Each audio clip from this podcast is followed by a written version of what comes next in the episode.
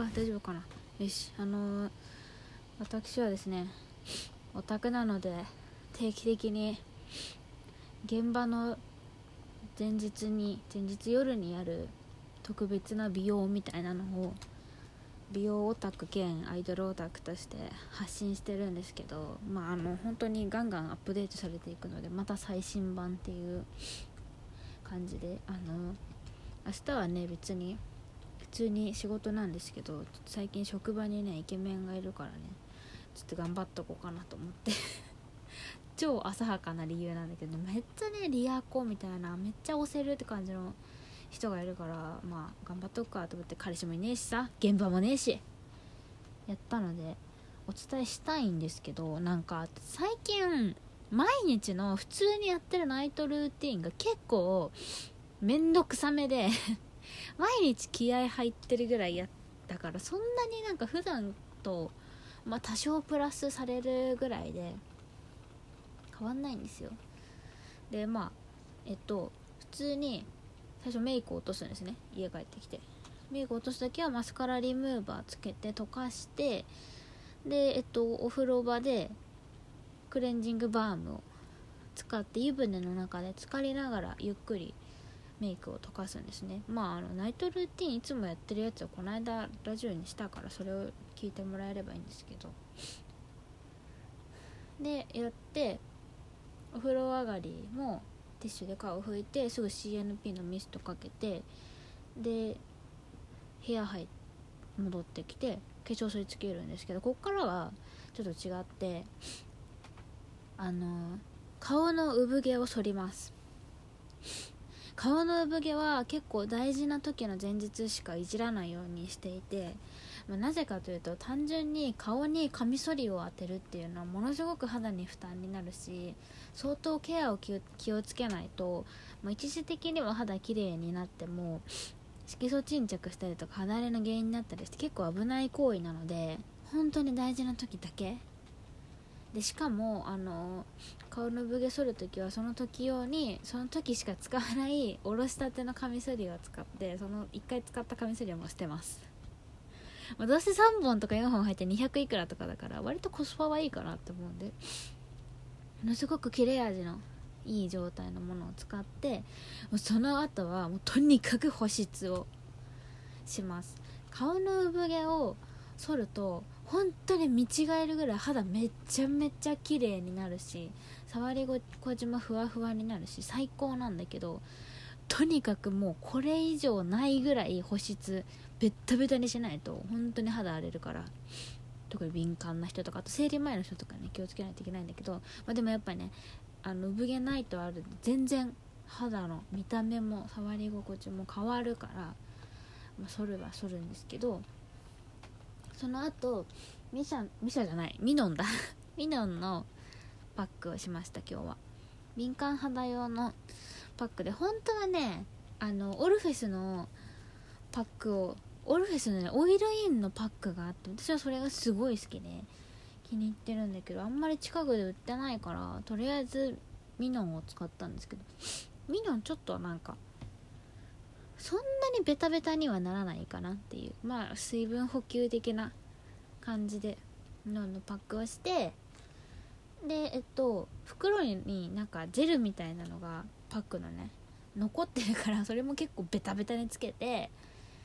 で最後いつもやってるえっとグーダルのビタ C のインテンシブクリームっていうこれまた結構しっかりめのクリームをたっぷり塗って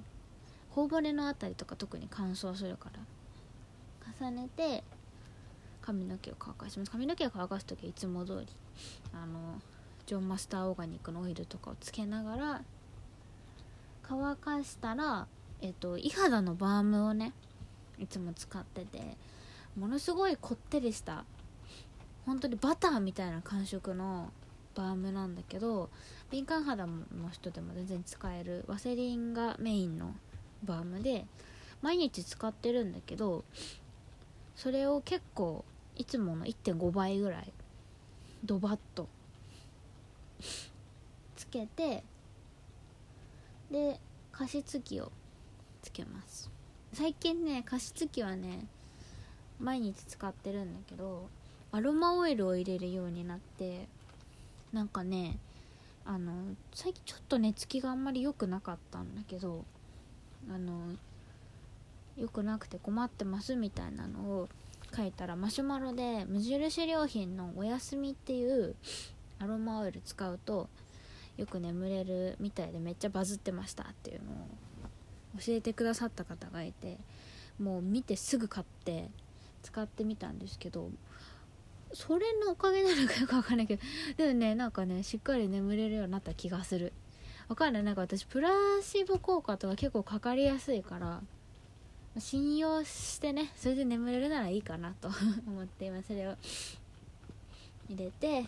加湿器をつけます。もう本当にとにかく加湿器は絶対に使わないとダメですね。これもよく言ってるんですけどあのベタベタに保湿すること加湿器を使うことえーと、7時間寝ることもう全てそれで何でも肌の悩みは解決されると思います。ずっと言ってるけど。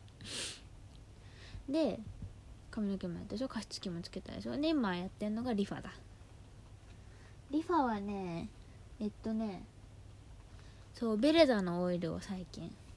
使ってます。あのずっとクラランスのボディフィットを使ってたんですけどベレダのオイルも同じようにむくみを取る効果があるらしいっていうのとベレダのオイル使ってメディキュット履いて寝るとなんか足がすごいしっとりツヤツヤになるので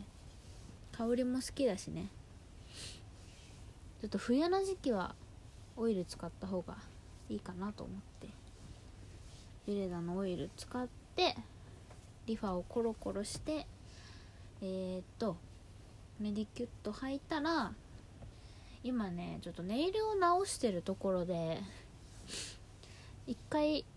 今まで今日まで塗ってたのを落としてベースコートが乾いた状態で今よいしょリファをやってるので終わったらネイル塗って寝ます。ネイルねどうしようかなと思ったんだけどこの間ジル・スチュアートのやつを買ったばっかりだったのでそれを塗って寝ます。そんだけ本当に。もともとのナイトルーティンがマジでやりすぎないぐらい工程が多いからなんか別に 推しに合う前日だからといって増えはしないんだけど、まあ、普段からやってない人がそれこれやろうとすると結構時間かかって大変だと思う。あそうだ。あの足汗のスクワットもやってる。歯磨きをするタイミングで3分タイマーをセットしてあの足汗のスクワットが YouTube に動画があって、まあ、かかととかかとを絶対にくっつけた状態で背伸びをしてそのままスクワットをするっていう。なかなか しんどいやつなんですけどそれやるとマジで足細くなるから、まあ、元が太いからね。なかなかあの人並みにも慣れてはないんですけど。足首から足の一番ふくらはぎのね一番太いところにかけてはね絶対細くなってるこれのおかげで。ってのをね1日朝晩6分合計6分やってるので夜もやりますね。そんぐらいだねマジで。プラスするのは顔の産毛を剃ることと保湿の量が増えることくらいかな。本当に毎日あの肌の調子がいいと本当にテンションが上がるしなんかやらないと気が済まないから毎日なんか現場前のオタクって感じなんですけどそんな感じでやってるのでまああのね。これを毎日やれって言うと結構あのモチベーションが高くないとしんどいと思うんですけどあのまあ推しに合う前日だけでもこれやってみるとだいぶ乾燥肌の人とか特に肌変わると思うので私のさラジオってさあのオイリー肌の人に向ける情報が一切ないよね。参考にならない気がするんだけど大丈夫かな？もう私がめちゃめちゃ乾燥肌で